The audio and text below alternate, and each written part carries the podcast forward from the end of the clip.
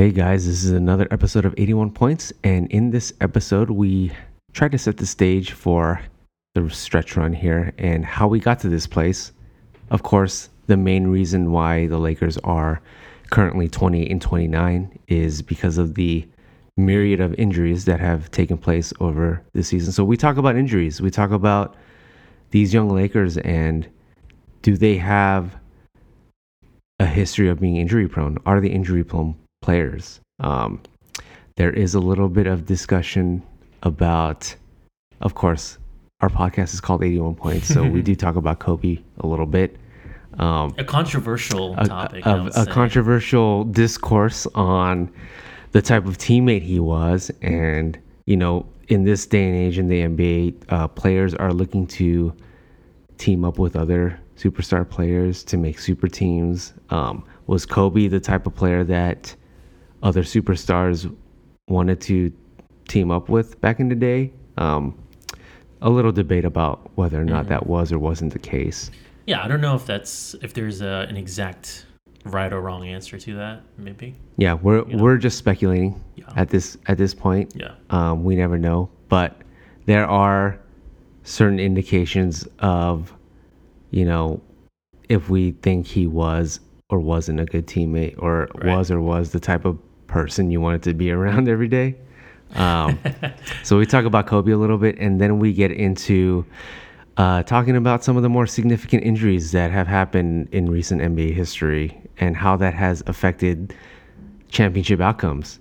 And in the also, future of, also yeah. talk about certain players that were on their way to having Hall of Fame, all time great careers that were um, cut short due to injury. So, this podcast is primarily talking about injuries and their impact. It's like uh, a what could have been. Yeah, podcast. what could have been, you know, how that has affected the history of the NBA. So, with that said, please enjoy this latest episode of 81 Points.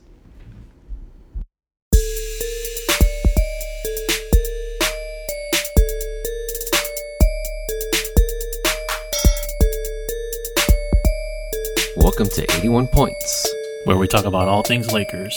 Hosted by two guys named Chris.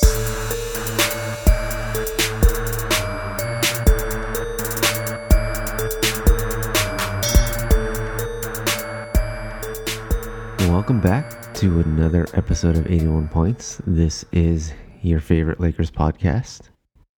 81 points. The two Chris's are here. Uh, the All Star. Yeah, what you think? Yeah, the All Star weekend has weekend. come and gone. Overall, uh, it was you know pretty standard. Yeah. I didn't really don't know if anything stood out. I'll be honest. I uh, I did not watch. I did not watch any of the like All Star festivities except for well, I saw the the All Star game, but the um the slam dunk contest. I I watched just the highlights after later in the night. Well, you you and I were stuck in an Uber for for an hour during the yeah. during the slam dunk contest, so we missed that. Yeah. Yeah, and I and I I didn't catch the three point shootout either. Yeah. Did you watch the uh, Rising Stars challenge? Uh, yeah. Actually, I did see a little bit of it. Yeah, that was good. Yeah. Um, our boy. Yeah, Kuzma did his Kobe impression and just started chucking up shots and on his way to the MVP trophy. Which the uh, Starts challenge. I, I like that though, you know. Yeah, I like that too. Yeah.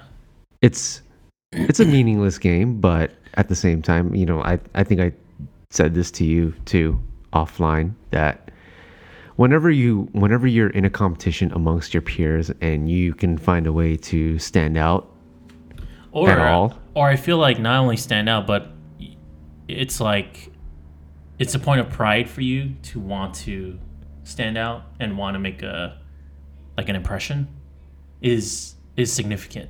Yeah. And it's not nothing. I think it I think it's a positive sign of yeah. things to come for Kyle Kuzma. Yeah. Did you so you watched the the All-Star game itself? Um sort of in and out of it. I didn't see like I wasn't like glued to the TV cuz you know, sometimes it's kind of hard to watch. Yeah, what were your overall impressions of the game? Um, I don't know. It was kind of as expected.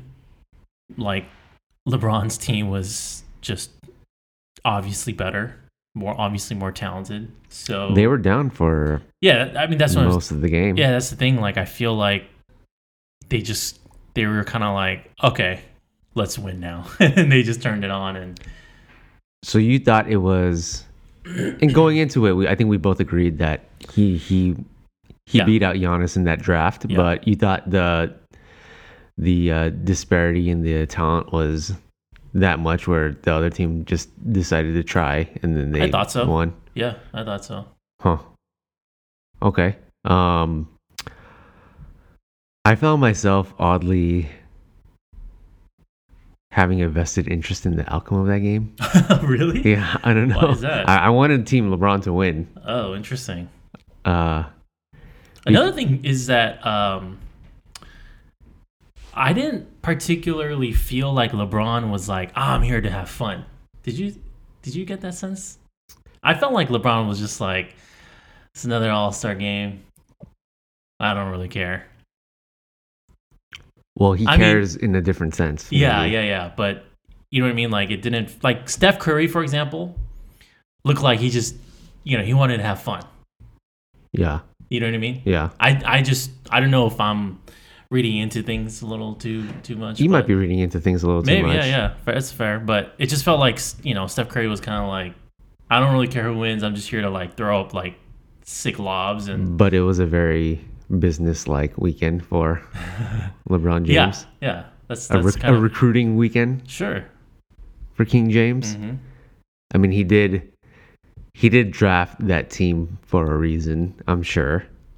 Oh, without a doubt. Any any opportunity that he can get to plant seeds Yeah, into uh, these upcoming free agents, um, he he had the whole weekend to be able to do that. So we'll you know he wanted to keep them close. You know, yeah, I mean, close to the best. He didn't want to see them across the court. He wanted to always just be within earshot of these well, guys. you're you're uh you're still ascribing to this theory of things being planned out well in advance yeah. and decisions have been made many months prior. hmm So it basically wouldn't have. I mean, he's basically keeping the stove warm. I for guess. sure. I mean, so here's the thing. Like, I feel like um, things can obviously change. You know, because I think there is probably in a unspoken rule, which is kind of like, you know, uh, first and foremost, look out look out for yourself. It's a business. You know, I think all the players understand that. You know what I mean? More so probably today than Right. ever before. Right. Yeah. I think so. I think everyone, all the players, you know, especially that LeBron group, um, I think there's like this unspoken rule, or it could be spoken, but uh, just this understanding that things can change. You know, like someone could get injured, someone could, you know, like a Demarcus Cousins situation or whatever. Uh, something can happen where all the conversations that you have hap- that you have had beforehand, like whatever kind of plans you may have laid out beforehand, things can change to the point where you're not going to be like, okay, this is for sure going to happen. It's kind of like it's it can be fluid. You know what I mean? I think that's kind of the understanding amongst all these players. But yeah, I think for the most part, um, it's all been kind of laid out. The general like foundation's been laid out with a lot of these players, at Yeah. least for guys like Kevin Durant. Yeah, and speaking of which, uh, there were two things that I wanted to bring up on that front. uh, the first being Anthony Davis's responses to some of the questions that he was asked over this weekend. Uh, Mhm. In short, he's he's saying that he's open to being traded to any team. Uh, he said all 29 teams are on his list, Hint, which hint, which is very damage control. Yeah, which is very uh, contradictory to his whole intention of wanting to be traded in the first place. Yeah. Because I don't think he would be happy with being traded to the Phoenix Suns or, Or something like that. Yeah, um, so a team with a bad record, like he Mhm. would not stay there. hmm Uh, but you know, the the Boston Celtics fans are running with that quote, and now Well, you know, it's them just basically it's Dumb and Dumber. You know, so you're saying there's a chance, yeah, exactly. You know, and whether whether this is true or not, the the general consensus out there is still that the Celtics have the best assets to trade to the Pelicans for Anthony Davis. So that might stir some some things up. Uh, it's something to monitor going into the offseason for sure. Uh, so that was one thing. The other thing was, and I don't know if you saw this, but there were, there was this uh, some guy on a cell phone caught um, Kevin Durant and Kyrie Irving talking to each other in the in the tunnel of Really? uh, the stadium, I didn't. and uh, a very friendly just conversation between the two guys talking, and I guess Kyrie like gestured like two uh, two fingers. He held two fingers up to Kevin while he was talking like very animatedly, and everyone's kind of saying that Kyrie's saying two max slots, like as in the New York Knicks have two max slots. oh God. So uh, it, it was it was um, it was observed by many that Kyrie and KD were pretty much attached to the hip this entire weekend. There's photos of Kevin Durant hoisting the All Star MVP trophy and Kyrie being the only one clapping in the background. So a lot of a lot of so things, a lot of people are reading into things That's so that have silly. happened this weekend. You know, so dreamers can dream. There is that there is that hope for the Knicks fans that they can get Kevin Durant and Kyrie Irving, but we've just mentioned three players, of which you feel very confident that at least one of them is going to be a Laker. Well, let me say this. Uh, you know, we know LeBron is a very uh, calculating guy, right?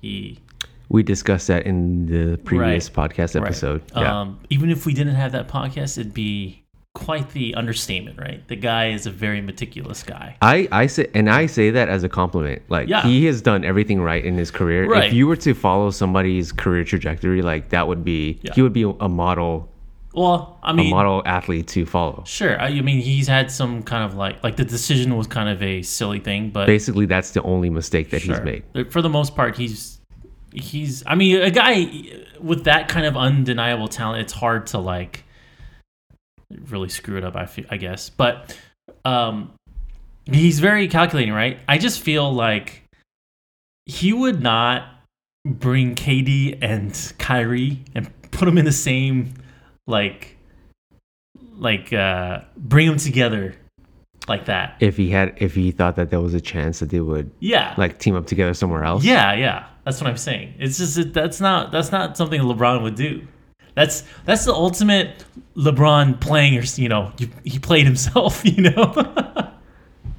See you, and I, I kind of like this, but you have this. You have a pretty confident vibe to you that the Lakers are going to get somebody, and I think Yeah. that history has shown us that the Lakers themselves have had uh, confidence when it comes to signing free agents, and it hasn't worked out all the time. Uh, they've tra- traded for Dwight Howard, and that that failed miserably, and Dwight left.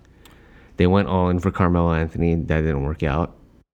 Uh, th- this is different, though. I, I will give you that. I Yeah, mean, and I think it's also different because again, I think there is something to say about how uh, Kobe is not necessarily was not a, a player that I think players necessarily wanted to play with.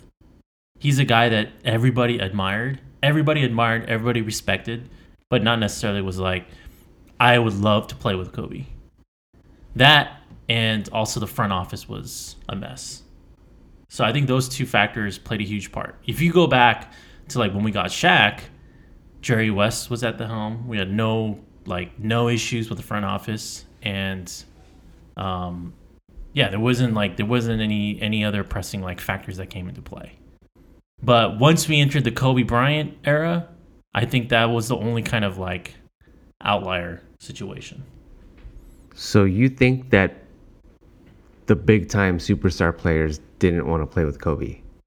I think there was probably a select few that would. For example, if Kevin Durant was a free agent and the you know the situation aligned where he could have been like, um, "Hey, I want to test free agency," I no doubt he's the kind of guy who would have been like, "Yeah, I want to play with Kobe," and I, if if that situation ar- like arose like in the past, and he did not sign with the Lakers, then I would subscribe to your idea that, you know, it's it's it's a very spotty record that the Lakers have. Does that make sense? Yeah, I guess so. Because like other than Kevin Durant, who else would be like, oh man, I would love to play with a guy like Kobe Bryant. I don't I don't know. In today's NBA? Today's Or- and it is during his time. Oh, during his time and today. Um, well, Anthony Davis just wants to win, right? I think he would. I think he would love to play with Kobe. Possibly, sure.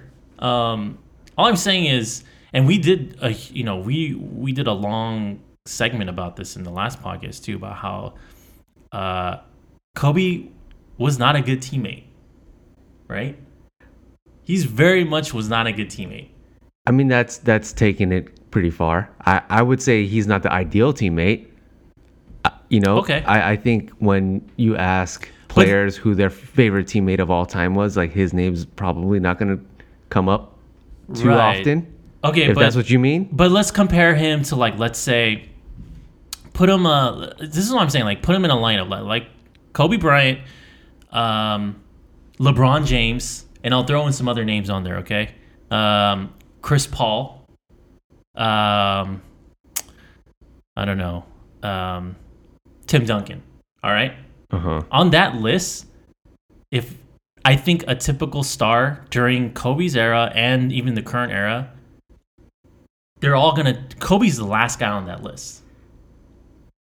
I think Chris Paul is the last guy on that. List. I don't list. think so because Chris Paul is a he is just an asshole as Kobe. I, I I intentionally put Chris Paul on that list actually. Chris Paul is just as an asshole as Kobe, yet he loves to pass. He loves to like he he doesn't care if he's like getting his stats. He's basically Kobe without like the extra like politicalness of like, oh, I gotta get mine. I always gotta shoot first. Um, you know, I'm the alpha guy. You think Kobe was a worse teammate than Chris Paul? I don't I don't know if I would say worse, but they're very similar, and I would put them on the same field playing playing field. However, on the court, I would absolutely p- prefer Chris Paul over Kobe, especially if I'm a star. There's also off the court too, though. You know, like locker room shit talking and Yeah, but I think I think Chris Paul's off the court locker room issue is is very much on par with Kobe's off, off the court. They both have spotty off the court issues. I would not say Chris Paul has a worse track record than Kobe. uh For sure. I mean, Chris Paul never was like, "Oh, ship whoever's ass out of there." well, it was you know it was very well documented that he, I don't think he and Blake Griffin got along. I don't think he got along with De- De- DeAndre Jordan yeah, either. or and Right. like Austin Rivers, obviously like Well, that, that locker Rivers room is, kind of yeah, fell apart Yeah. towards the end there. yeah. So Um, I, you know, I can see that Chris Paul is definitely a difficult guy to play with, but I think you put Chris Paul and Kobe Bryant together, and you like if you had to choose between the two, I would for sure. If I'm a star, I would for sure pick Chris Paul because Chris Paul on the court, he's a complete asshole because he just wants to win. Kobe Bryant not only wants to win, he has to be the the main reason for for them winning. And then and then he's like, okay, yeah, everyone else can fall in line. Yeah, Would you not? That, that, I mean, that's a pretty fair assessment, wouldn't you say? I, I think it. I think it correlates equally to like the caliber of player that they were, though. Kobe's a way better player than Chris Paul, like in both in their primes, though. So Sure. his I mean, words carry a lot more, would probably carry a lot more weight than a Chris Paul. Chris Paul was Yeah, never at one point like the best player in the NBA. Yeah, but Chris Paul is absolutely like a top three greatest point guard of all time. No, he's not. You don't think Chris Paul's a not a Top three point guard of all time. top arguably top three? I would say top five for sure. Okay, He is arguably he's not better than Magic guard. Johnson. He's not better than John Stockton. You can make a case he's better than John Stockton. I would say. Really? Yeah, and you, I'm a, and I'm a John Stockton dude. stan, and I'm a John Stockton stan. But I would say Chris Paul is absolutely a, yeah, for sure. That's crazy. I, I I don't know. I okay, don't so know who would you that. put ahead of Chris Paul though? He's a generational point guard. yeah, let's let's think about this. Magic Johnson, John Stockton. Okay, which I think we can agree is is arguable though, right? No, I don't think okay, it's I don't alright, think it's an so you argument. he's- um, Isiah Thomas. that is for sure arguable though. I would say that is for sure an arguable I feel like Isaiah has a stronger argument because he because he has he's, a couple of he's rings. got rings. Yeah. I don't. I, I don't know. I don't know if I necessarily buy that, but okay. Who else? Uh, Steph Curry is going to be remembered to be a better point guard than Chris Paul. Different Yeah, I players, guess- but I think yeah, his, is think he's he's gonna much- I I think he's gonna end up being the better a- player though. Okay. All right. I mean, I love Chris Paul too. Like, yeah. don't get okay. me wrong. All right. Uh, it would be, I think, him and Russell Westbrook is going to be a- an interesting argument oh, too. Man, I don't know. I think that is a no-brainer. Chris Paul is better than Westbrook for sure. Unless Westbrook does some really significant things, I think this in the next five years or so. In terms of like playoff success, there, uh, Russ actually has more playoff success than Chris Paul. Uh, stats wise, you know, the the three straight years of averaging a triple double, that's gonna yeah, that's definitely that's gonna benefit nothing. him. Yeah, that's huge. Uh, the MVP award that he, Russell Westbrook got, that's gonna help him his case too. okay. Uh, you, you and I, we both love Chris Paul, right? We, Yeah. we we both know how good he was in his prime, but he's gonna be like that type of player that history is not gonna be kind to when it's all said and done. Really? I, yeah, I don't think so. wow. He was he was ascending, and then Steph Curry came along and pretty much totally derailed his trajectory. I feel like That is true. I mean, in a sense, I think Steph Curry derailed a lot of right. Like. But I feel like it. I feel like of yeah, he he derailed and changed the path of a lot of NBA players, Mm-hmm. but Chris Paul maybe more than anyone else.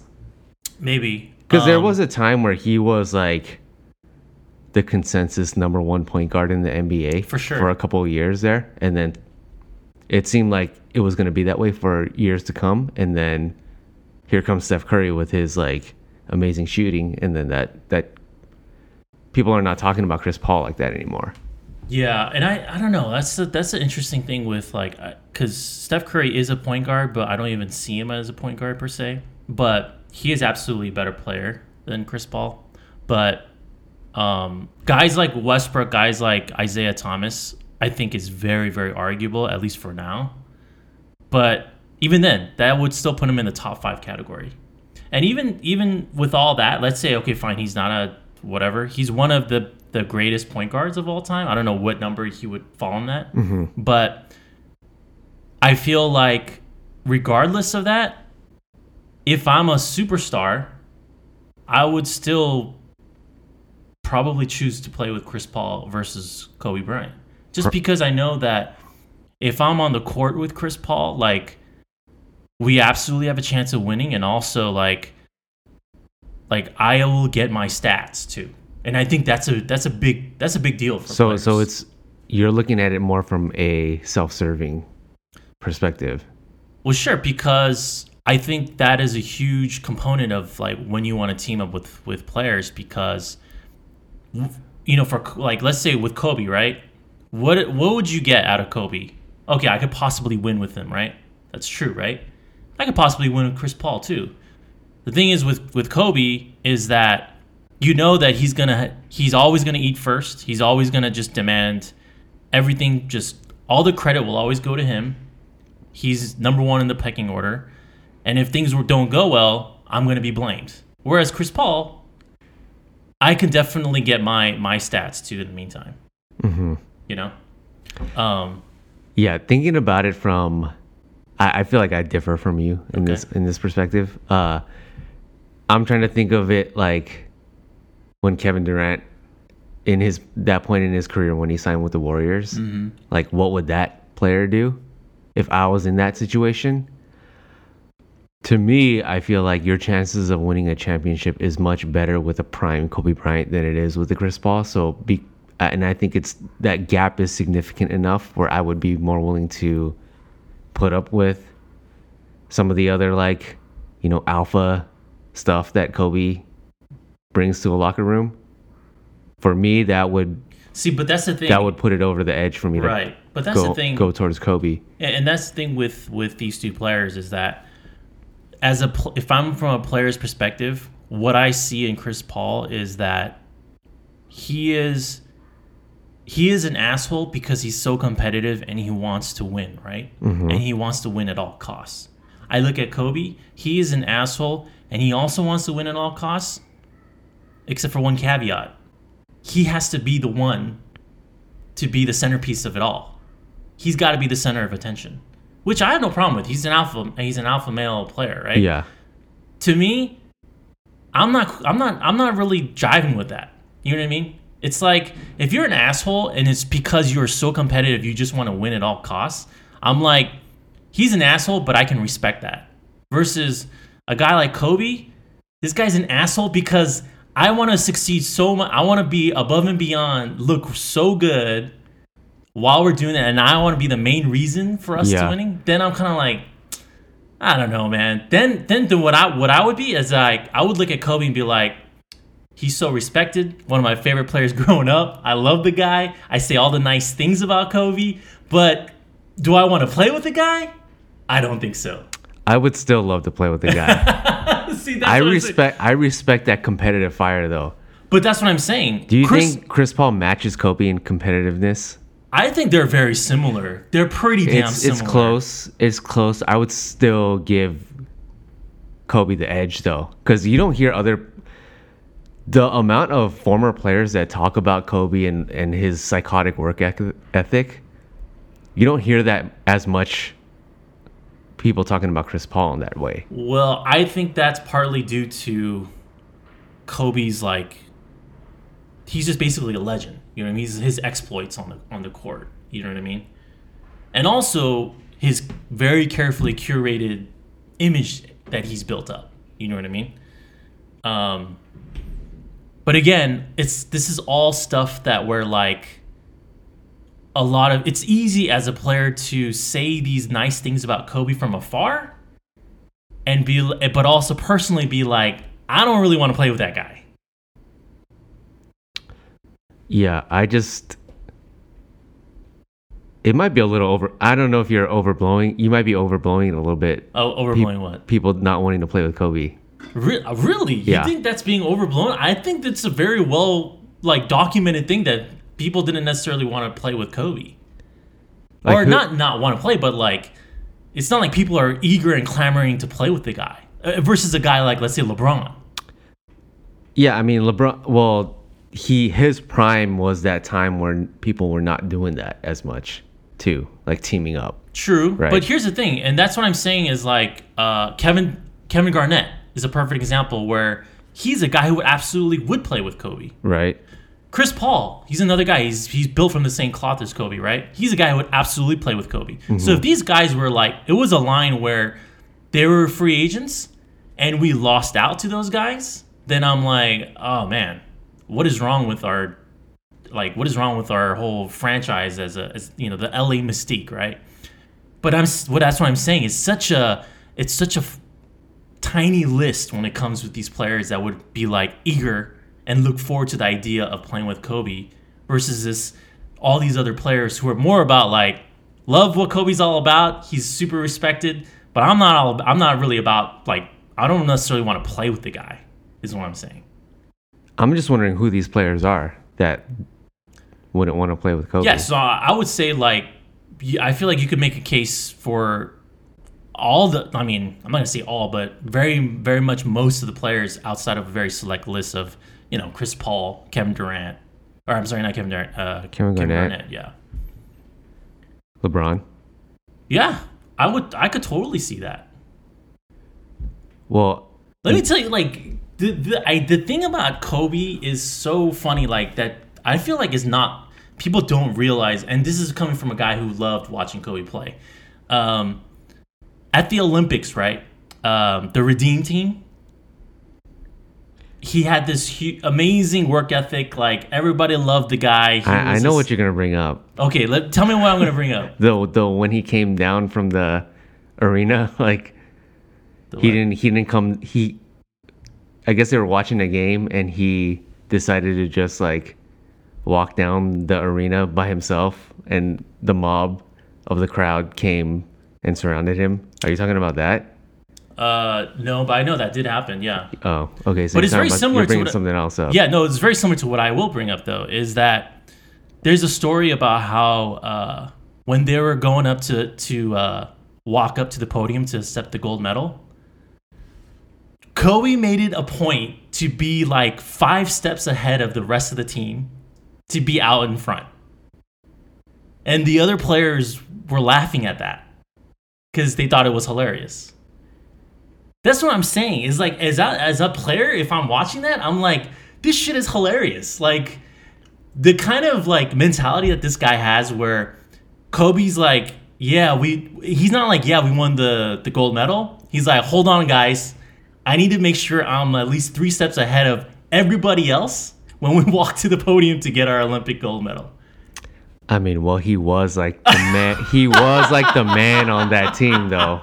That's what I'm saying. That is, yeah, that is true. All that is uh, amazing. But if I'm, I'm just saying, like, if if I'm a person, just I'm just talking about human being, and I see that kind of behavior, that shit would be so tiring on a daily basis to play with.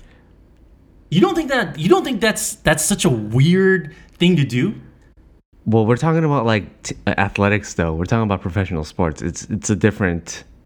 I I, I don't think you can quite know. equate it to like a, a corporate setting. I'm Like- but I'm not even equated to core. I'm just equating it to just just human life. Like as much as this is a different uh, field between corporate and the NBA, or whatever, it's still all life. You know what I mean? It's still these are people you have to deal with on a daily basis. Like you you play with these people. Like Uh-huh. on a human on a human level, if I if I have to as my occupation, whatever it is, me dealing with almost like a psychotic personality versus someone who's not like that, I am uh, I'm totally gonna choose the latter. You know what I mean? Don't you think so? Like, th- and that's not even like that's like one of like hundreds of stories out there, right? Yeah. But th- there's something as tack as as like so small as like Kobe's like, Oh, hold on, I gotta I gotta make sure I quick quicken my pace to to make sure like I emerge as being the first guy, three four steps ahead of everybody else. That's just such a glimpse of a of of like a very very like I'm gonna say it nicely, but very interesting like personality to, to have to deal with on a on a daily basis. Don't you think that's kind of you wouldn't if you were a player you wouldn't be weirded out by that? You I, I be- probably would be weirded out by it, but I'm saying that it would probably still be worth it for me to interesting. play with an all-time great like that and just reel off championships.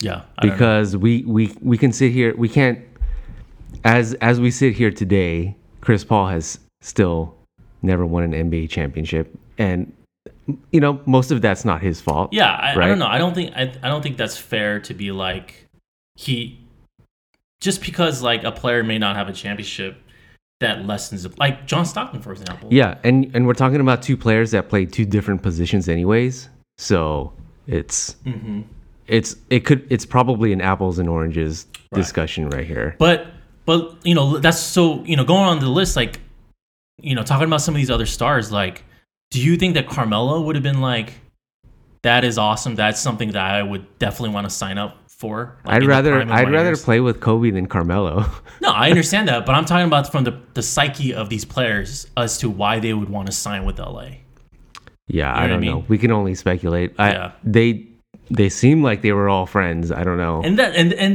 and I guess that's my point is that you know there's a pol there's a politics to everything, not just you know with everything like work, life, all that stuff is a politics everything. So like Mhm. if I'm a player, Kobe's a guy who's like I absolutely love and love watching play, and he's he's a legend.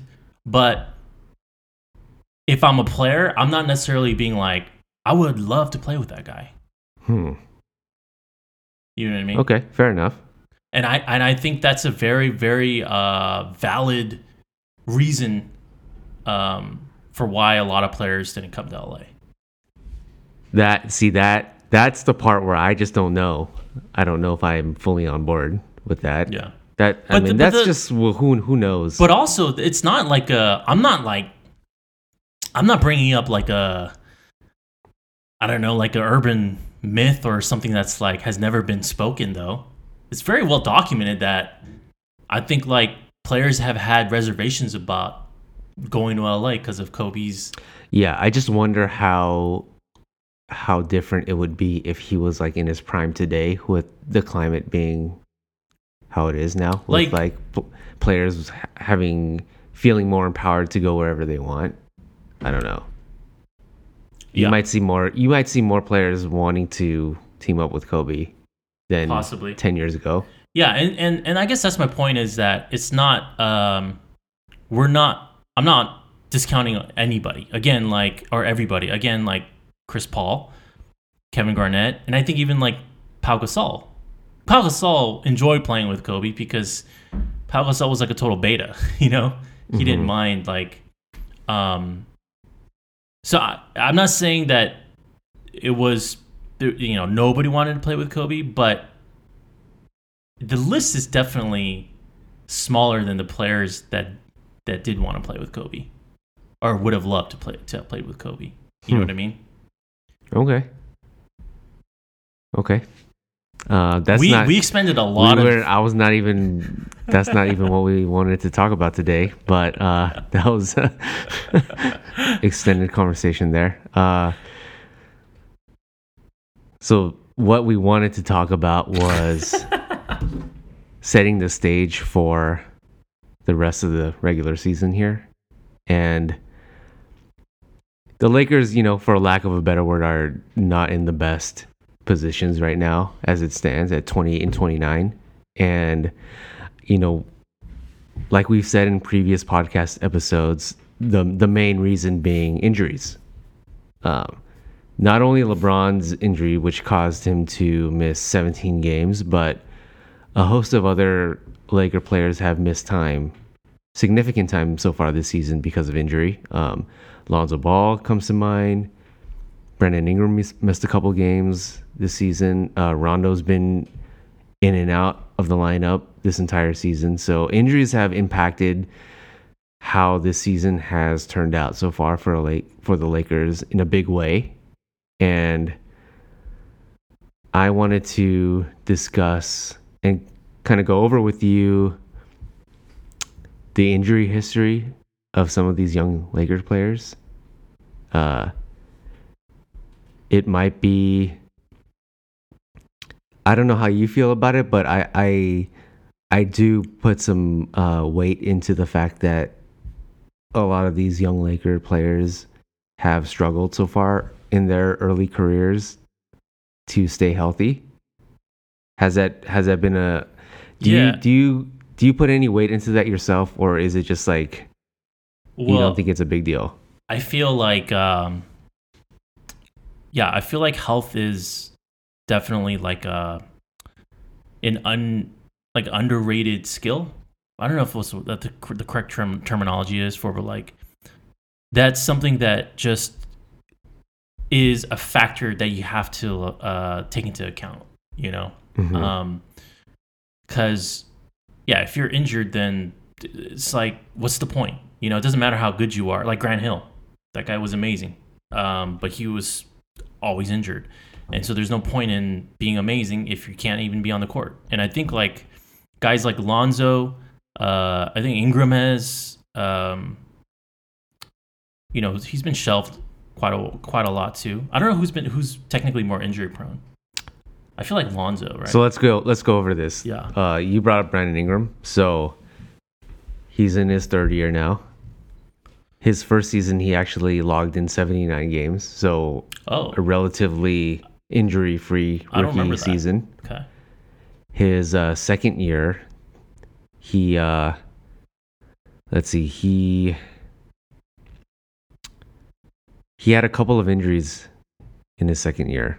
Um, he suffered a groin strain uh, that caused him to miss 12 games, and then uh, later in the year he had a How many games did he miss? 12 Yeah. games. 12 games. Yeah, and then later in that year, he had a neck muscle contusion that uh, basically shelved him for the rest of the season. So two two isolated injuries there, Okay. and then this And they don't seem like something that would be like a chronic type of thing. Right? um, a groin strain and a neck contusion. No, no, and then this season he sprained his ankle and missed a couple of games because of that. So three separate injuries for Brandon Ingram. Uh, and uh, for Lonzo, so his rookie season he missed uh, a significant amount of time because of a couple of injuries, actually. Um, let's see here. So he sprained his left shoulder hmm and uh, he missed about six or seven games because of that. And then he uh, had a knee injury also in his rookie rookie season. Which is concerning. uh, what type of knee injury? Uh, he had a knee contusion, which ended up um, requiring Surgery. arthroscopic Yeah. surgery in the off season. And then this season, obviously, he had a he had a pretty serious sprained ankle. Yeah. So So I would say I'm both of them are I, I feel like they've each had multiple injuries to different body parts but probably lonzo's knee out of all of those issues Yeah. is probably the most uh, significant i would say Yeah, I feel like I would be most concerned with Lonzo. And also the fact that Brandon Ingram has played 79 games. He's done it once. hmm To me means that I, I can't really I, I won't necessarily label him injury prone yet. right Um Lonzo's definitely looks like he could be on the path of injury prone because he's missing significant time in both seasons. yeah yeah And uh, I don't know. He just on the court, he seems like he could. He seems like he might be a little brittle on the court. Well both of these guys are you know their body types are both on the leaner Yeah. lankier side Do you subscribe to the to the to the thought that like, um, you know, it requires some time for these young players to kind of grow into their bodies? Is that a thing? I, I feel like i feel like it depends Yeah.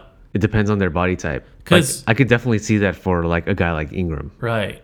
yeah Because like Steph Curry, for example, I would have thought that that guy was absolutely he's an injury prone kind of. I guess he still is, but he was so injury prone early in his career, and then he turned it around for a while. yeah I feel like. yeah Um, so I don't know if that's just because you know, as a young player, you you kind of have to develop physically a little bit more. Um, but I do see that with guys like Brandon Ingram. Um, yeah, even even D'Angelo Russell when he was with our team, like he seemed like he was kind of the injury prone type, uh-huh and he looked brittle too. Um, so I don't know. Yeah, so I think uh, the body types of Lonzo and Brandon Ingram are more prone to injuries Mhm. than say like a, a Kuzma or a Josh Hart. Mhm. So Kuzma basically for his he's he has stayed relatively healthy so far in his career. Um, I think he had like a strained hip issue right, at some point this season. right. Uh, might have sidelined him for a game Mhm. or two. Um, Josh Hart, on the other hand, he he's actually had to battle uh, quite a few injuries himself as well so far in this early year for career. sure, right?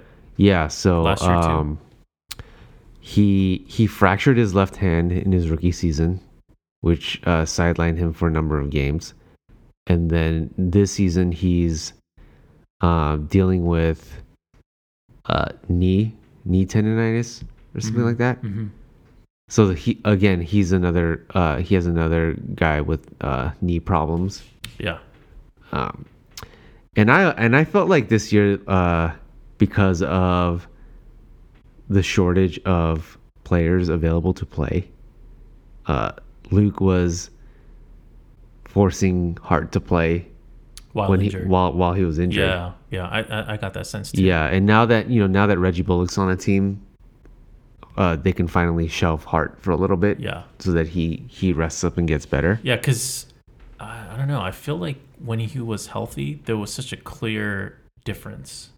Like he was so good when he was healthy. He was off to a really good start Yeah. this season, and Um, then you know tailed off yeah. because he just his body was just not yeah, was not hundred percent. yeah, Um, so all this injury talk, you know, obviously, it has affected the season quite a bit. Mhm. Uh, LeBron James. the LeBron most. James the most. Yeah, And that led me to think about some of the more significant injuries in recent history. Um, and this is something, in my opinion, that gets swept under the rug a little bit. oh, when, sure. you know, when you look back at the history of the game and see who, which teams won championships in which years, the thing that doesn't get brought up is what injuries took place during that season that helped this team along the way. Yeah, you know? And so i i came up with um a, a list of a few significant injuries Oh, I have, I, I got over the notes. years.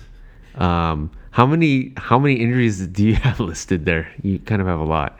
Um, well, it's basically a significant list of just shitting on the Warriors.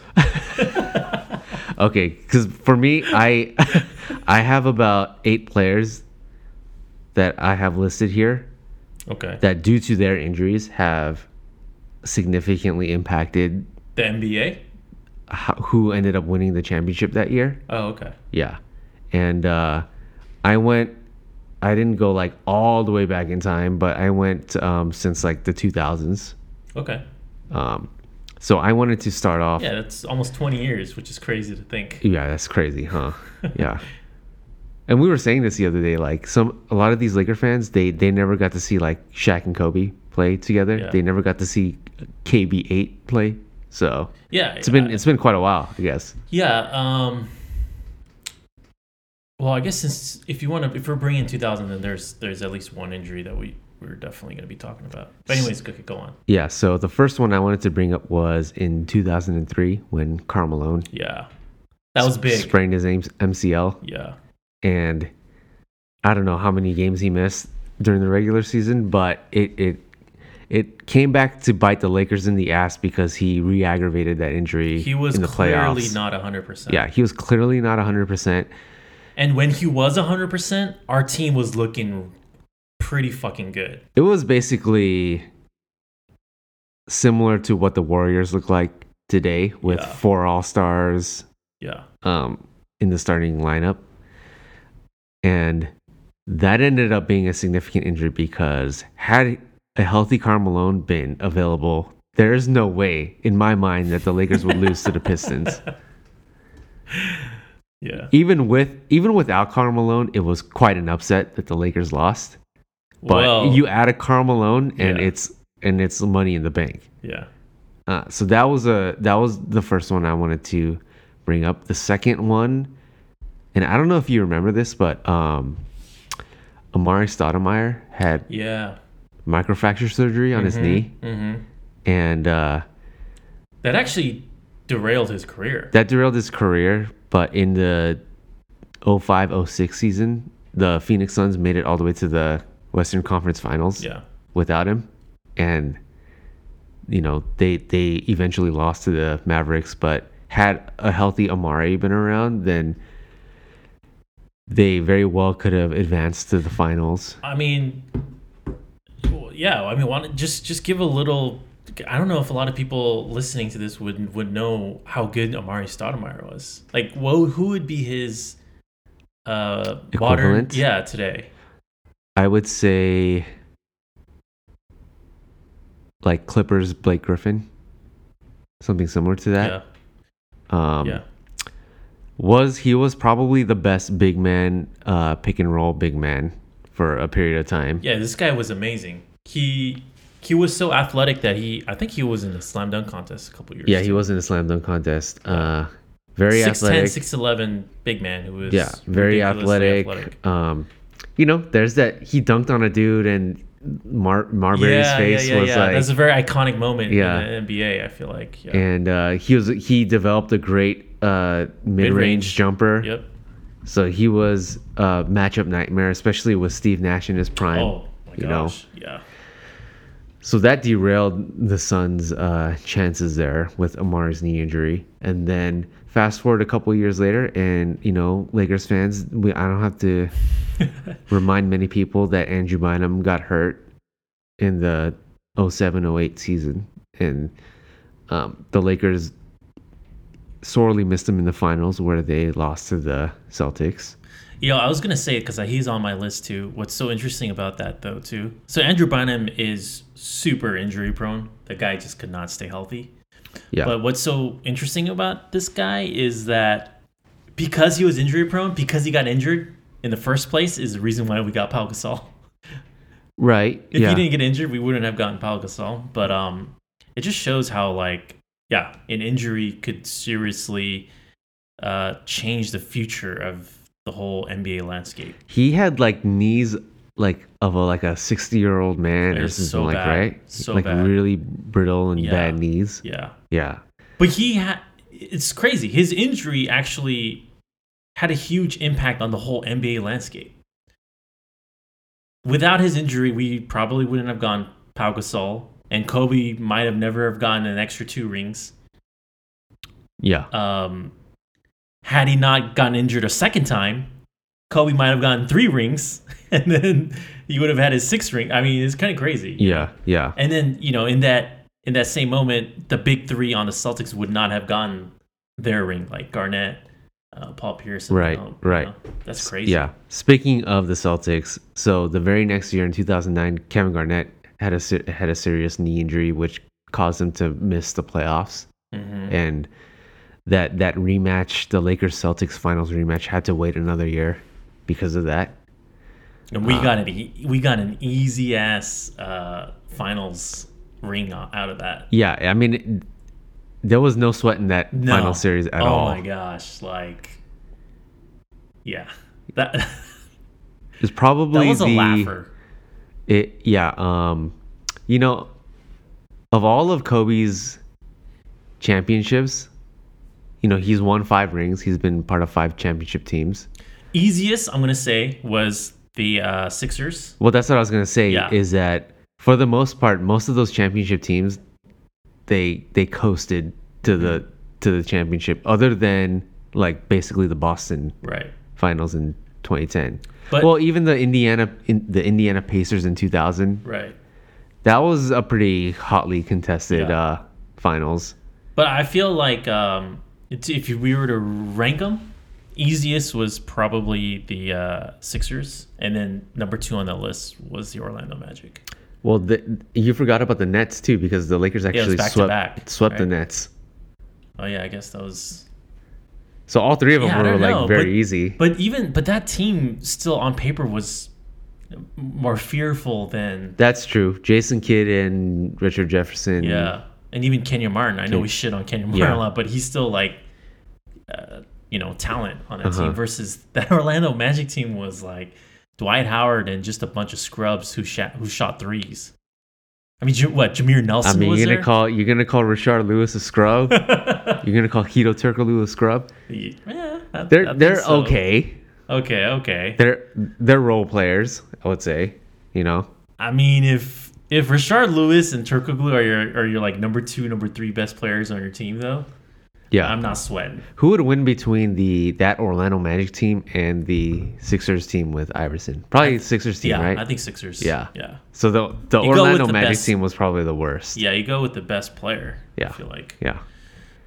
So yeah, he um the the, the Lakers championships with Kobe for the most part were um Mhm. relatively easy, much like in 2009. So the next injury I wanted to bring up was uh Russell Westbrook's injury and Well, you didn't put you didn't you didn't mention the Kendrick Perkins. No. Uh, All right. I mean, That he, was an uh, that was an intentional omission, huh? if I mean, I think a lot of Celtics fans might be making the argument that had he not got injured, that they could have won that series. and but that's me. That's me playing the world's smallest violin right there. yeah, and if you remember, uh, the person who, the player who filled in for him was Rasheed Wallace, and he actually had a really good game seven. hmm So Also, because it's Rasheed Wallace, man. yeah, He's a baller. so uh, no, no, I am not going to list that as a significant injury. So right. moving along, uh, in 2013, Russell Westbrook. Do you remember this play when uh, he called timeout and then Patrick Beverley like bumped his knee Oh, yeah. and basically uh, tore his MCL? yeah. So it was a And that's that's one of the reasons why Patrick Beverley was on my uh, uh, dirty list. yeah, it was a very dirty play. Pretty much um, sparked the beef between these two players. I think they- Rightfully so, I think they still hate each other to this day. And uh, this was an OKC team that had just played in the NBA Finals a year prior, and they were By the way, trying with, to make another playoff run. with uh, three future NBA MVPs. Yeah.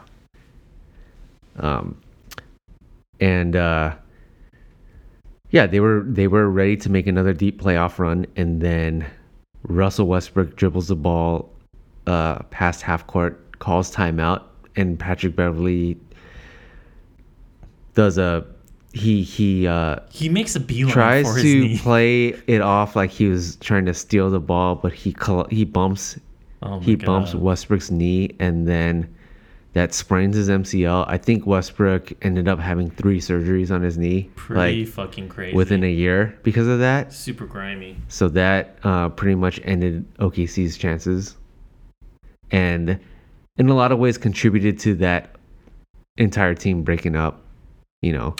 Wow, so Patrick Beverley just played a huge. I you mean, could that say Patrick one of the- Beverley actually was a huge guy, played a huge role in changing the NBA landscape. Right, because if if Kevin Durant if Kevin Durant wins a championship in Oklahoma City, he never Oh, leaves. he's not leaving. He's he not never leaving. leaves. And uh, Actually, there were there were two chances for him to not leave. That and also, uh, you know, if the OKC had just beaten outright beaten right, uh, the right, Warriors right. a couple years later. So yeah, maybe I mean it. All of this shit is like a ripple effect anyway. Mhm. You know, Butterfly. yeah, butterfly effect. So that was another one, and then uh, the last two I wanted to bring up was related to this recent uh, rivalry between the Cavs and the the Warriors. So in 2015, um, Kevin. Kevin Love's shoulder injury. I think he like gets his arm caught in Kelly Olynyk's Yeah, who uh, was on my list of just dirty ass armpit or something, and Yeah. dislocates his shoulder. And then that was like in the first round of the playoffs, and then in the finals, I think the first game of the NBA finals, Kyrie Irving like bumps knees with somebody and Yeah. um, fractures something, and so he's out of the finals. And I feel like the Cavs probably would have beaten the Warriors that year Wow. Really? um, w- with a healthy squad. mm-hmm. Okay. And then you follow that up the next year, and Steph Curry gets hurt in the playoffs. I think he sprains his knee. 2016. Yeah, he sprains his knee um, in one of the earlier rounds in the playoffs. Never quite recovers. Is never Well- quite the same player again. So I, I did some research on that. Okay. So he did injure his knee, but by the time the the final started, by that time he was seven weeks removed from that knee injury. Um, first game back, he scores 40 points, and he also actually averaged 28 points versus the Thunder. It's pretty damn good, right? The series prior. Yeah, Yeah. in the Western Conference Finals, and also there's a clip of him doing a 360 degree dunk in the warm-ups before Game Five. So to me, this little thing about Steph Curry having been injured, it's a little bit of a over. It's a little bit overblown to me. You don't think he? You think he was You think he was healthy enough in that finals Yeah. for it not to be yeah. an excuse for him? Yeah, because I was before I did a little bit of this research, I was in agreement with you because I just felt like, you know, Well, I just remember that play where he he like couldn't shake Kevin Love, which like is like right, very very weird, on, on Steph Curry, like when he breaks questionable. when he breaks like Chris Paul's ankles. Like, yeah, on, on like how do you not blow by Kevin Love? Yeah. Um, but I just think that um, I feel like if you are that far along removed from that uh, knee injury, and also you've shown that you played, maybe not like the supernova that he is, um, but still good enough to average 28 points in the Western Conference Finals when you're being guarded by like Steph Curry, um, with I think like a 61% uh, true shooting percentage, which is really good.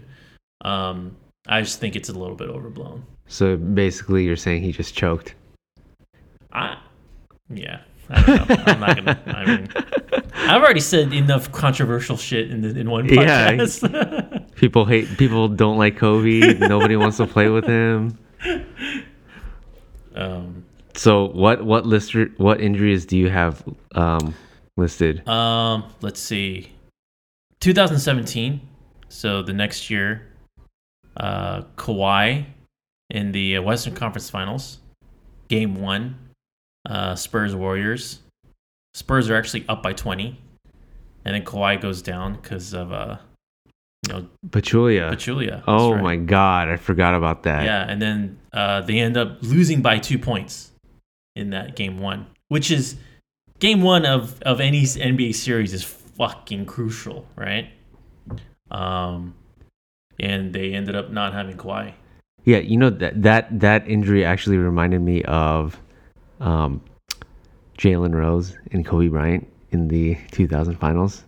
Mm-hmm. Do you like it's it's Yeah. been Jalen Rose has come clean now Yeah. and said that he intentionally Right. tried to uh, Yeah. knock Kobe out of the uh, out of the finals. Yeah, And I think Zaza did a very similar act there.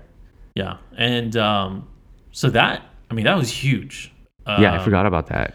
Yeah, and actually, this the Spurs have had to face the uh, the Warriors twice without Kawhi. Um, but um, yeah, and then there's a bunch of other. I think other injuries that I would say the Warriors still probably would have won, or very most likely. You know, 2015 second round Memphis. That's when Memphis was really good. They played without Mike Conley, Tony Allen. Um, 2015 in the first round, uh, New Orleans played without Jrue Holiday, who is, you know, the best point guard in the game, or best defensive point guard in the game. Um, fast forward to 2018. So yeah, this is basically just a shit on Warriors list here. Um, second round, Pelicans had not had no Demarcus Cousins to play against the Warriors. Right. That same year, 2018, in the Western Conference Finals, Houston's without Chris Paul. Yeah.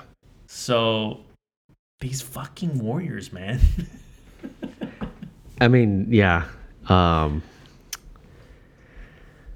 history is going to be very kind to this Warriors team, yeah. but And you know, uh, I, I I'm not saying that um these Warriors would have lost to these teams.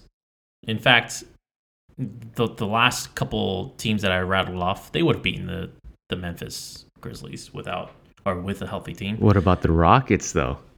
But that's what I'm saying. Like, uh, there are absolutely certain teams and certain rounds where you just you don't know. That's that's like this Houston without CP3, Kawhi, not on the Spurs.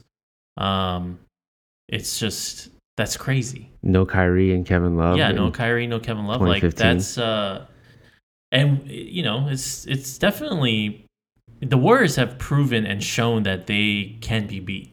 If a 73 and 19 can't win a 3-1 series uh, uh, lead, then you can definitely be beat. So, um, What about this Warriors team this year? yeah, I don't know. DeMarcus Cousins, man.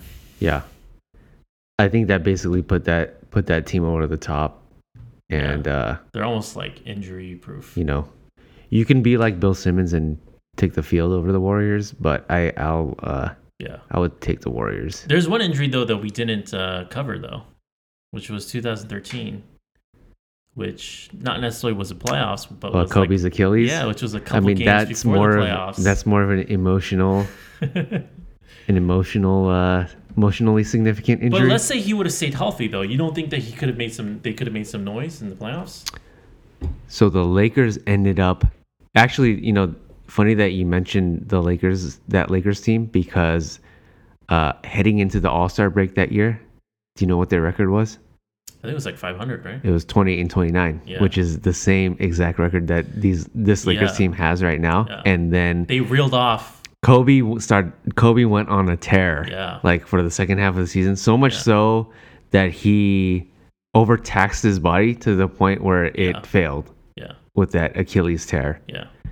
And uh, the Lakers ended up, I think, being the eight seed that year in the playoffs, and they got swept by the Spurs. hmm But um, yeah, if he if Kobe was healthy, who knows what have ha- what would have happened? Do they do they beat the Spurs that year? Maybe not, but it would it would be a lot more competitive than a sweep. And I would also would not have wanted to face that that Kobe squad if I'm a high seed. Yeah, that was still um, he was still in his prime. Still in his say. prime, and that team had Yeah. talent, you know. So, um, yeah, and and not Ta- only did that, Yeah, talking about and talking about guys that don't want to play with Kobe, like Dwight Howard was definitely is definitely sure. one of those guys. for sure. Um, but you know, like not only did that uh, change the trajectory of that playoff series, but it changed like it changed things for for Kobe because he he was still just if you look at the stats of that year 2013 they were absolutely in line with his regular like Yeah, it was still yeah, it was still a prime Kobe Bryant. I think he was is- averaging twenty seven a game. Yeah, I, that's how crazy. So who knows how how much longer he could have played in that prime? You know, So that year he was averaging tw- twenty seven, six and six, and uh yeah, with with with inline Kobe percentages. I think probably he was like actually shooting. 46%. Yeah, he was shooting better, forty six percent from the field. Uh, he was thirty four at the time. Yeah. So So who knows? I mean, who knows? Yeah. He could have had another two years, and yeah, that ended up actually being um, significant in Lakers history for for the wrong reasons. It it pretty much contributed to uh, setting the Lakers up for the four worst years in franchise history because Oh, for after that they give him a they gave him a huge ass extension. they yeah they gave him a huge ass extension even though they knew that yeah, a significant he had a significant injury Yeah. and then because of that they couldn't they were hampered. The franchise couldn't move on until Kobe retired, basically. And after he retired, there were still a couple of very lean years. Yeah, So that that pretty much set the stage for the next few seasons for the Lakers Yeah. after that. Um, so that you know that impacted the franchise. I don't know if it impacted the league as a whole as much, but for the Lakers, definitely it For was sure. it was significant. for Um, sure. so I, I wanted to also discuss. Um, we're we're talking about significant injuries that affected um, the championship outcome, but I also wanted to talk about individual players that were on their path to becoming greats, but Mhm. were riddled with injuries and cut their trajectory short. hmm hmm Um, so I listed a couple of players here that came to mind. How many players you got listed there? I Let me have see if I can rattle, five. rattle some off. Oh, five. Oh, that's a little bit. Okay, well, uh, um, Tracy McGrady, is he on your list? no. He's not on your list. Well, I mean he's he's still a Hall of Famer. So oh, I see what you're saying. Oh, then I don't know. Is Grant Hill on that list? yeah, I mean he is too. I was gonna But say he is a Hall of Famer he too, right? yeah, but I mean Grant Hill Grant Hill had he been healthy could could've been, been an all-time great. Yeah, he could have Yeah. been goat. Um, let's see. Elton Brand. No, I did not. Yeah. I did not. I mean that's a good one though. Yeah. Um, I mean, he was an all star. I don't I don't know if people were going to be like, you know, Yeah. going to be on a trajectory, but that's tough. Kenyon Martin? No, I'm just kidding. I know how much we hate, we hate Kenyon Martin. Anyone who's listening, Racist Kenyon Martin. um, he is an inside joke because, uh, yeah, we hate his ass. Um, I don't know. Okay, so who, who else is on there then? So the first name, um, one of one of both of our favorite players growing up, uh, Penny Hardaway. Oh right. Oh yeah, that is Another a guy- really good one. Actually. Another guy that w- would would have most likely have been like a top twenty at least player of all time had he had a healthy career, but um, What team did he play on? the Orlando Magic. What do you mean? Oh, are you still talking about Penny Hardaway? Yeah, Oh yeah. yeah. Okay. Yeah. yeah. Um, I thought you were talking about another player now. But yeah, Penny Hardaway was so. I think he had knee injuries that uh, basically cut his career short. Yeah. Um, but there was a time where it was like this guy was after Jordan, he was probably like the second most popular basketball player in the league. Well, his game was so aesthetically pleasing. You know, like Yeah. he was a phenomenal passer, and yet he could also. Is there a player comparison to today's game even- for it's Man. he's basically like um and I'm gonna bring up another player that we that I shit on a lot. He was basically James Harden without the cheapness, Oh wow. you know? He could do it all basically. Yeah, I don't know. I don't. I feel like comparing comparing James Harden to Penny Hardaway is almost doing Penny Hardaway a disservice because I feel like Penny Hardaway was that good. Yeah. Um he had like low post game. Yeah, I, he Inside, outside. so good. Um, oversized point guard. Is there a wing player today that can go in the post and also shoot from outside and and handle and distribute? I don't know. Paul George? Does Paul George have a good inside game? I don't think so. Yeah, because today's game doesn't really cater to that anymore. Yeah. You, no, no one, nobody's posting up Yeah. anymore. And I know? think Penny would absolutely thrive in this. he had a really era. nice shot. Yeah. You know, uh, very athletic.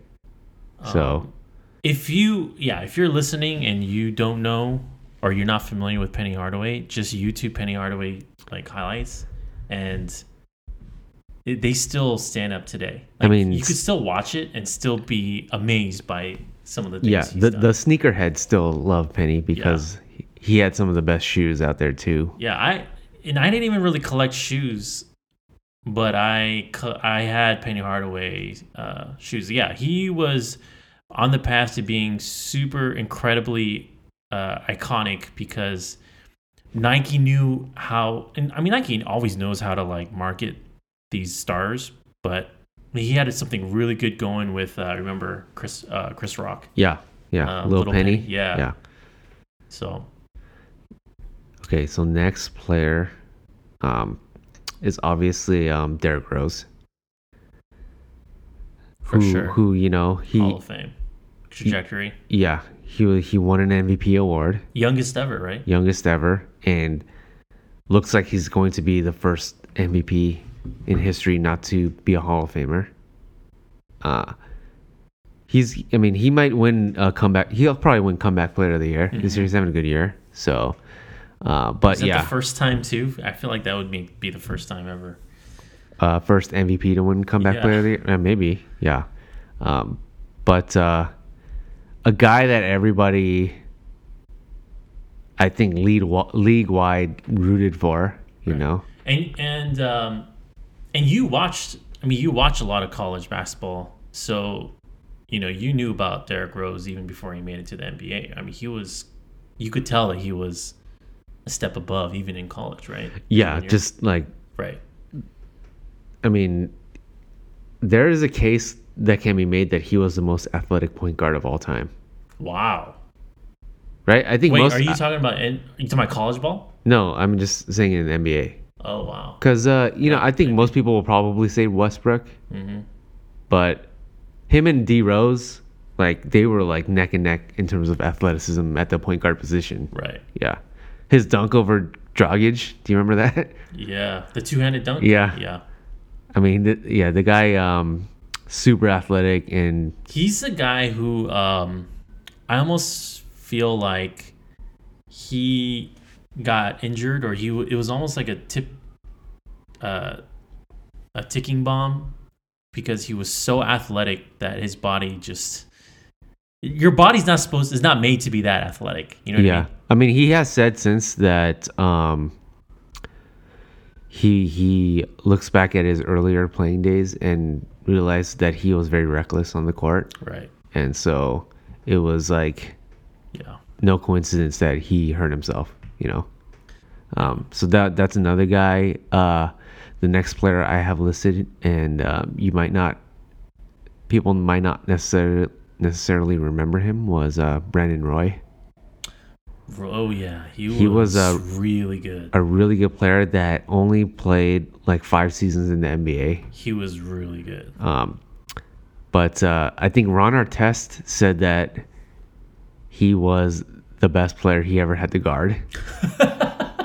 He did. he said that um and i don't this might be in ron artest's head but he said no one ever scored 40 on him until De- brandon roy did That's so funny. uh but uh, he was up there with Oh, as he- one of the best sure. guards He was- in, in the he league was a, a really good player. And the crazy thing is, I think he had a major knee injury in college too. So this was like, this was like Brandon Roy version 2.0 until he, oh did he yeah, until remember. he jacked up his knee again, and Okay. then he couldn't recover. That's crazy. yeah he retired he basically retired as a 28 year old so career a career that could have been you know a hall of fame career was cut short because of injury and the last player that i have listed here um, was a guy who had one of the more gruesome injuries i've ever seen Oh, um, Shaun Livingston. Livingston. so people look at Shaun Livingston now and they say, "Yeah, he's a good he's a good role player. He's a good good bench player There for the Warriors." so you know, much hype with that guy. but uh, early young Shaun Livingston on the Clippers, he was looking like he was headed to be a perennial All Star. yeah, Um, again, like Penny, he was a six seven point guard. Uh, looked like he can do it all on the court. I remember. Very athletic, very I, I skilled. remember there was so much hype surrounding uh, Shaun Livingston. Yeah, and then he had one of the freakiest injuries that you'll ever see. his leg basically was like perpendicular. It went like perpendicular. like the entire knee like popped out of his Yeah, it, it its was- socket and it was a non-contact injury. Yeah, He was like all he was like all alone on a fast break and he hurt his knee. So um so- really so sad interesting- injury for him. Yeah, and what's so interesting though is that he, I don't think he was like injury prone after that, right? It took him like many years to recover Right. from that and then he bounced around the league a couple times and Yeah. finally like found a home in Golden State. Right. but since he's been yeah he's been um, able to healthy. be healthy i think when you go through uh, a significant injury like that and you come back then these players probably learn to be smarter on the court Right. you know Right. um, his, Or- his role is also like Right. very diminished from what Right. it was once was And also, I think it helps when you're not playing as many minutes too. yeah yeah, that too um, Um, i was also going to mention like jason williams or jay williams Yeah, the Chicago Bull, right? Yeah. Number, I think it was like a number two He- overall he, pick. like- I, don't, I think feel like a lot of people that would be listening to this are like some of these names are like obscure, but these guys would absolutely be relevant household names had they been been. Uh, Yeah, uh, Jay Jay Williams was like out of all the players that I listed, he might have looked like the best player in college. right. Like right, even more than Derrick Rose. right. And uh, I remember he was he was really good too. Yeah, and and he you know had Athletic too. Athletic. Super athletic. can shoot, Yeah. can score, everything, and he had a motorcycle accident, and basically his career was over like like that, which is like really sad. And his uh I don't know when he injured himself, but his rookie season it was very promising too. He was uh he was on I feel like he was on pace to be, yeah, Yeah. probably an all star caliber player. Yeah. That's So- a good list, actually. Yeah. A lot of guys took that you I forgot. took you down memory lane. Yeah, like Brandon Roy, uh, you know, because we played fantasy basketball even back then, you know, Yeah. and Brandon Roy was like, he's a first round pick. Um, Was he a first round status I in think so. fantasy? He was like, yeah, Yeah. Um, I don't know if I I probably I might have missed a couple of guys here and there, but um, yeah. Um, I don't know, like Larry Johnson was he injury prone? uh, I'm not sure. Alonzo- Oh, you know one one guy I Alonzo forgot. Mourning. One one guy I totally forgot was uh Brandon Roy's teammate Greg Oden. yeah, that is a really good one. So Greg Oden was drafted ahead of Kevin Durant, and yeah, this guy was so good, so talented that looking back now, now that he is in his career was completely destroyed due to injury, I can still say that there's uh you know Portland had um didn't make a mistake draft Right. picking him first Right, because right. The, the talent level was like that that incredible yeah, you know uh, for sure. there's a lot of you know there's been a lot of drafts where like this the second pick was like much better than the first pick or whatever basically, you know, there's a lot of, uh, you know, when you analyze certain picks, for example, Sam Bowie, you knew that, thinking back now, you know that that was a a silly bad pick yeah even back then. Like that was the wrong, that was a wrong pick.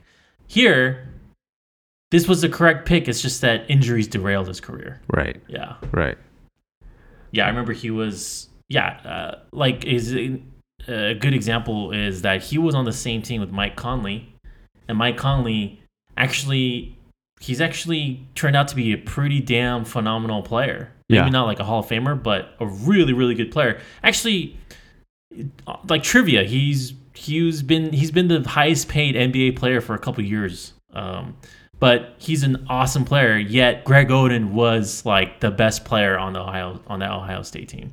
so that that ohio state team i would say mike conley was probably considered maybe like the third or fourth most talented player on that team Crazy.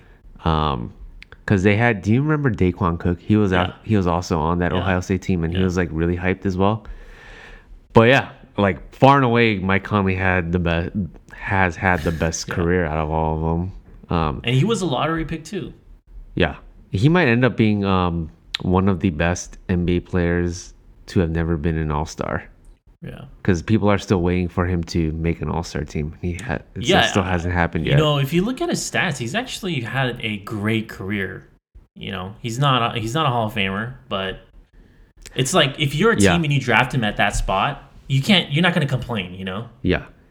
And, you know, I'm glad we brought up Mike Conley because here's a guy who, a point guard, when he came into the league, he was a bad shooter, Yeah. a terrible shooter. And he's a phenomenal he has worked now. himself into being a great shooter, He's a great shooter now. which should give you and I some hope with a certain point guard that we have vested interest in, right? okay.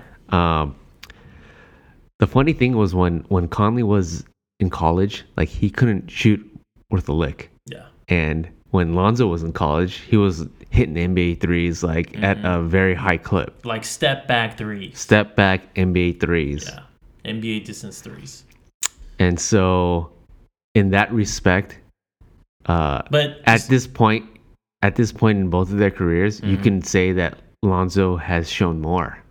You know, Okay, so uh, and let me ask you because you you know you watched college uh, ball back in the day too. Um, was Mike Conley's shot broken in college? Uh, I mean, the his form was obviously like more standard than Right. Lonzo's, but that's you know, But I just objectively speaking, was it you know taking Lonzo out of the equation was Conley's shot pretty pretty bad? Like was it it Was it was broken it was more of a case. It wasn't so much that he couldn't make a shot. he wasn't taking a lot of shots, Oh, and and uh, because of that, it that that part of his game didn't develop till later. Mhm. You know, And I'd be curious to know what his percentages were. And in college. Yeah. Let me look that up. yeah, yeah. I, I, This may or not be encouraging, but we'll see. if Lonzo were to follow the path of Mike Conley in terms of shooting, oh man. Okay, they don't give uh, percentages here on basketball reference. right now, right now, I would say. Lonzo would be a future Hall of Famer if he would if he were to follow the the shooting trajectory of. Yeah, uh, so I know you're most curious about the free throw percentage, right? Yeah. So in in his one year in college, Mike Conley was a 69% free throw shooter, Okay, I think that's aligned with. I think Lonzo was like sixty six or something, right? and he was a 30% three point shooter. That's definitely worse than Lonzo. Yeah. Yeah. Lonzo was about in the, he was he shot in the 40s Yeah. From 3 Yeah. in college, but I think his free throw was like around 60, 65, something like that. So similar, Yeah, right? Yeah, yeah, I would say so for sure. Uh, so there is hope. I, I feel like you and I more more than most Laker fans harp on his um shooting woes. hmm hmm You know, Well, I think we harp on it also because these fucking Laker fans are like they just love this they love their Laker son. And and I feel like we want to like kind of like, you know, calm them down, you know, and be like, dude, he's I, I like him as a prospect, but you know, don't get it twisted. He's not like a he's not a future perennial all-star just yet, you know? yeah. But um You know, I I uh there was a time in this season where I was very low mhm. on Yeah, I gotta I got to admit, you Yeah. know. But you've been very encouraged with his recent before he got injured. His recent. I was very encouraged by his play prior to his injury, and you know the fact that this team cannot defend worth a damn without him. Yeah. These these re- recent stretch of games, it kind of shows his significance to the for team. For sure. I, I'll say it know? again. Like I'm, I miss the guy. Yeah, He, yeah, his. I really miss his play. Like he, as other than his atrocious shooting, everything about him is exciting. It's really fun. He plays the game the right way. Um, so yeah, yeah. Uh, would you consider him like an indispensable I almost feel like part of this franchise? Yeah, I almost feel like he he is indispensable because uh, it's clear that the defense is, uh, I, I, I want to say elite when he's on the court. yeah, You know, yeah. like he has that much of an impact. So are you saying he's better than Jayson Tatum? Man, Jayson Tatum is a real thorn on our side. You know, I I I, I kind of feel bad for the guy because he Yeah? dr- he draws the ire of many Laker fans, and not not his fault. You know, not by his own doing. Yeah, and you know, here's a guy who actually loves Kobe Bryant. You know, He's um even as a Boston Celtic, and we fucking hate the Celtics, but he he is like he seems to me like a likable player, hmm right? yeah, He's not an, he's not like of the Paul Pierce mo- mold where he's right. instantly an annoying basketball player. Or like Rondo. I mean, we love Rondo now, but you know, back then, yeah, he's he doesn't like he doesn't like um Yeah, he doesn't talk showboat. shit. He doesn't talk shit. yeah. He just goes out there and plays ball. Although you know he does do like, uh, you know, he does do that little stare down whenever he dunks over someone. Are you okay with that? I know how much you have. Uh, you know, you don't like when the youngins show show a little too much. Well, the fact that he was the fact that he did that to LeBron, I was like, okay, he's not like I don't like it when players uh do that to people that are like beneath Scrubs? them. Yeah, scrubs. Okay. He's not doing it to scrubs, just Okay. scrubs, you know. if you're going at the best players, then I, that's like I respect that. Okay, you know? because he so yeah he did that to LeBron and he gave him a little bump, and then he recently did that to Ben Simmons and he gave him a little stare. You know. Yeah. You know, uh, for example, uh, a, few games ago when the Lakers played the Warriors, um, DeMarcus Cousins dunked on Kuzma pretty pretty hard in that game. And after that, um, I think Kuzma was trying to like um, step in for a charge, but then he was in the restricted area, Uh-huh, uh-huh. and so he ended up like getting dunked on pretty hard by Boogie Cousins, and he dunked the ball and just like mean mugged and stared him down for like ten seconds. Did you see that play? I didn't see that. Okay, because to me, that's an example of being annoying. because But you love Demarcus, don't you? Well, I mean, I mean, he he's a become- warrior now. He has but, become uh, he has become annoying because he's a warrior. yeah, yeah. But uh, but let's say he he did that while he was on the Pelicans, though. You would you would find that hilarious, though, wouldn't you? yeah, no, I mean, I like I like Demarcus Cousins overall. Yeah. I think you know after this year, I'm gonna go back to liking him again. Wait, well, yeah. If he if he leaves the if Warriors, he leaves the? Warriors, yeah. Um, he has that- been of a bit of a favorite of us of ours, Demarcus Cousins. yeah, he's got moxie. yeah. We would have know? loved him on the Lakers. I right, think. right. Uh, but By the way, a- do you think Demarcus Cousins is back? Do you when you watch him play, do you think he's like he looks like Demarcus Cousins? pretty much, yeah. Damn, that's yeah.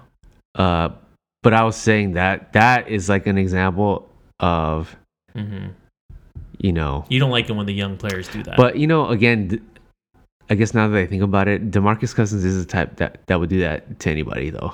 for sure. So, um, I might have to take back that that example there. You just you just don't like it when the young players do that, man. Um, You just it- want them to get off your lawn, man. you know, I found it kind of hilarious that um, it seemed to me, and I could be reading into this a little bit too much, but it seemed like a lot of the players uh, at the All Star game Mhm. didn't like Joel Embiid. I mean, obviously, there's obviously Westbrook, you know. Yeah, Yeah, you know, I, I noticed that too. Is that uh, Westbrook and Joel Embiid never shared the court. I'm sure that was. I'm Yeah, sure that was they by talked. design, they right? talked to uh, The coach about that. Budenholzer about that. Yeah, Yeah, and uh, yeah. How do you feel they about when that? they were playing when they were playing, uh, like Kevin Durant was like talking all shit to him on the during the game. Uh, I think a couple of other guys on LeBron's team were like getting in, like yeah, started jawing with Embiid. yeah. and that might have been all for fun or whatever but i i feel like um you know i'm not the only one that gets like a little annoyed by some of these younger players Well, I think Joel Embiid is absolutely he's asked he's asked for it though. His behavior is he's a fucking troll. he's he's a sign of the times like Yeah. that's that's that's how people are nowadays with social media it's like I don't know. you he- troll to get attention now. Right, but he's almost like an extreme case, though. You know what I mean? Like he, I don't know. He is like he thinks he's being he's being funny he's being it's clever It's pretty fucking annoying. it's so annoying. Uh, him more so than um, I. I- think I have said in the past that I thought Ben Simmons was an annoying player too, but um, not Yeah. not nearly as to the level of uh, Joel I, Embiid. actually, I don't know. I don't. I've never had an issue with Ben Simmons. I think I've had. He's been maybe a minor annoyance, but for the most part, he he doesn't even really. I don't know. He doesn't really talk much either. yeah, yeah. I mean that kind of um, was the case during the All Star weekend. Yeah. So, um, yeah, yeah, it's interesting. A lot of these guys that you just just has drawn your ire, like Karl Anthony Towns. When I've heard that you were, just, I was like so shocked because it's just such an odd player to yeah. just. It could be just the age. Yeah, I think it I for know. sure is the age. Like Karl Anthony Towns. I, I mean, D'Angelo. I think is a is a little warranted. He, you know, I, I could see how he rubs. He would rub you the wrong way. I think he rubs a lot of people the wrong way. Um, but yeah, uh, Ben Simmons is a good example Yeah. too. Well, let me let me speak. And again, D'Angelo Russell has appeared on our podcast for some reason, but he's still a very relevant figure He in is. Lakerland. He is because of a lot of yeah, a lot of a lot of factors. Like a, a lot of Laker fans still love him Mm-hmm. as if he was still on the Lakers. Mhm. And a lot of Laker fans are still not over the fact that he was traded. You you Yeah. yourself included Yeah. probably. And you know, at the time when he did get traded, I I did not react the way that you did. You, or- you remember how I lot of- reacted? I yeah. was livid about that. or or a lot of I, and I think a lot of Laker fans shared your emotion But to I that think, trade. yeah, I mean, I, I'm a little different in that, yeah, I, I loved that pick. I was a big fan of that pick. Um, but I wasn't to the point where we had to keep him at all costs or whatever. Like I, I'm all for trading. Even like for example, Brandon Ingram, I love more than um D'Angelo. I I love him the most out of all the Laker prospects. But if we need to trade him to get someone like Anthony Davis, I'm not gonna cry over that. Yeah. So I'm not crying over the fact that we traded a D'Angelo Russell per se.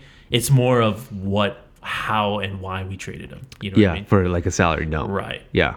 So at that time, you know, when he got traded, I, I did not react with the anger of Mm-hmm. uh, the majority of the fan base, but I, I do have to say now that, you know, I'm eating it a little bit because he's a really good player, you Yeah. know. Yeah. Um, you've made the argument many times that he would have fit in better with LeBron than Lonzo. Um, Well, also, um, I feel, and I've said this before too. I think uh, D'Angelo and Lonzo together would have been would have been awesome. Right. Right. I feel like this team though, uh yeah, they could have been very definitely they could have used both players. Um the way that the you- Lakers are both players as in uh, D'Angelo and Lonzo, oh together. Yeah. Yeah. Yeah. the way that the the Lakers are suffering on the defensive end right now though, it kind of leads to leads me to feel like Lonzo would still be more impactful on this team than D'Angelo. But, you know, D'Angelo is a good shooter, right? He's very capable He's a of very being good a, shooter. of being Yeah. a good shooter, and that's something another glaring hole that the Lakers need to be Also, filled. he could create his own shot. Yeah. he can for sure create his own shot. Something that that is actually such a huge component that Lonzo is missing. And you look at all these other young players in this league. Uh, perfect example is De'Aaron Fox. You know, a lot of people like to be like, "Oh, you know, uh, De'Aaron Fox and Lonzo are in the same category." In fact, I think a lot of Laker fans would actually still prefer Lonzo over De'Aaron Fox. Uh-huh. But honestly, they're not even in the same realm. De'Aaron Fox can create his own shot. Like when you watch the the past like Kings Lakers matchups, the ball is in De'Aaron Fox's hands and he's creating. He's either creating for himself or he's creating for someone else, you know? Yeah. Lonzo does not do that. Yeah, you know, I, I feel like at this moment in time, I would say that De'Aaron Fox is going to end up being the best player in that draft. That's and that's pretty crazy. Yeah. And that's including Jayson Tatum. That's Mhm. including Lonzo. Mhm. Uh, is Lonzo going to be a star? You know, uh, there's a chance. It's it's it's a lower chance than you would like for a number two pick to have for sure. But um, I you know with all the shit that went through that uh, went on during the Anthony Davis saga, I'm starting to get to the point where it might be better just to hold on to these young players and try to develop them. Um, a lot of that's going to be contingent upon whether or not the Lakers can sign a max free agent this summer. Mhm. You seem you're you're pretty confident that they will. So you add LeBron and another max player and these young Lakers, that might be enough to Yeah. make a run. You Plus, know, Plus, I think you know the Warriors are going to definitely be uh, diminished. yeah, yeah. So, um, yeah. Okay, so we've droned on and on yet again.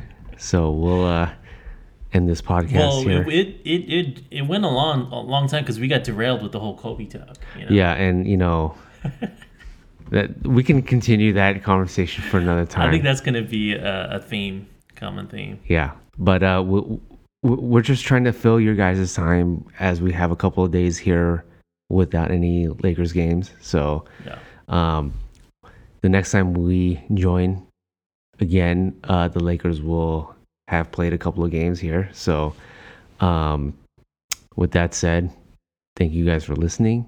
Uh, be sure to send us a comment and email. Uh, our email address is 81pointspodcast at gmail.com. If you'd like to send a question or a comment, tell us how much you love us, tell us how much we suck, whatever it Tell us is. hate us. Yeah. So, with that said, um, thank you for listening, and we will talk to you guys next time. Thank you for tuning into 81 Points. We are a Los Angeles Lakers podcast hosted by me, Chris Lim, and my longtime friend and co host, Chris Lee. If you like what you heard, please hit subscribe and leave a rating or comment. We'd love to hear your feedback. You can get more episodes of 81 Points on iTunes, Google Play, or wherever you get your podcasts. See you next time.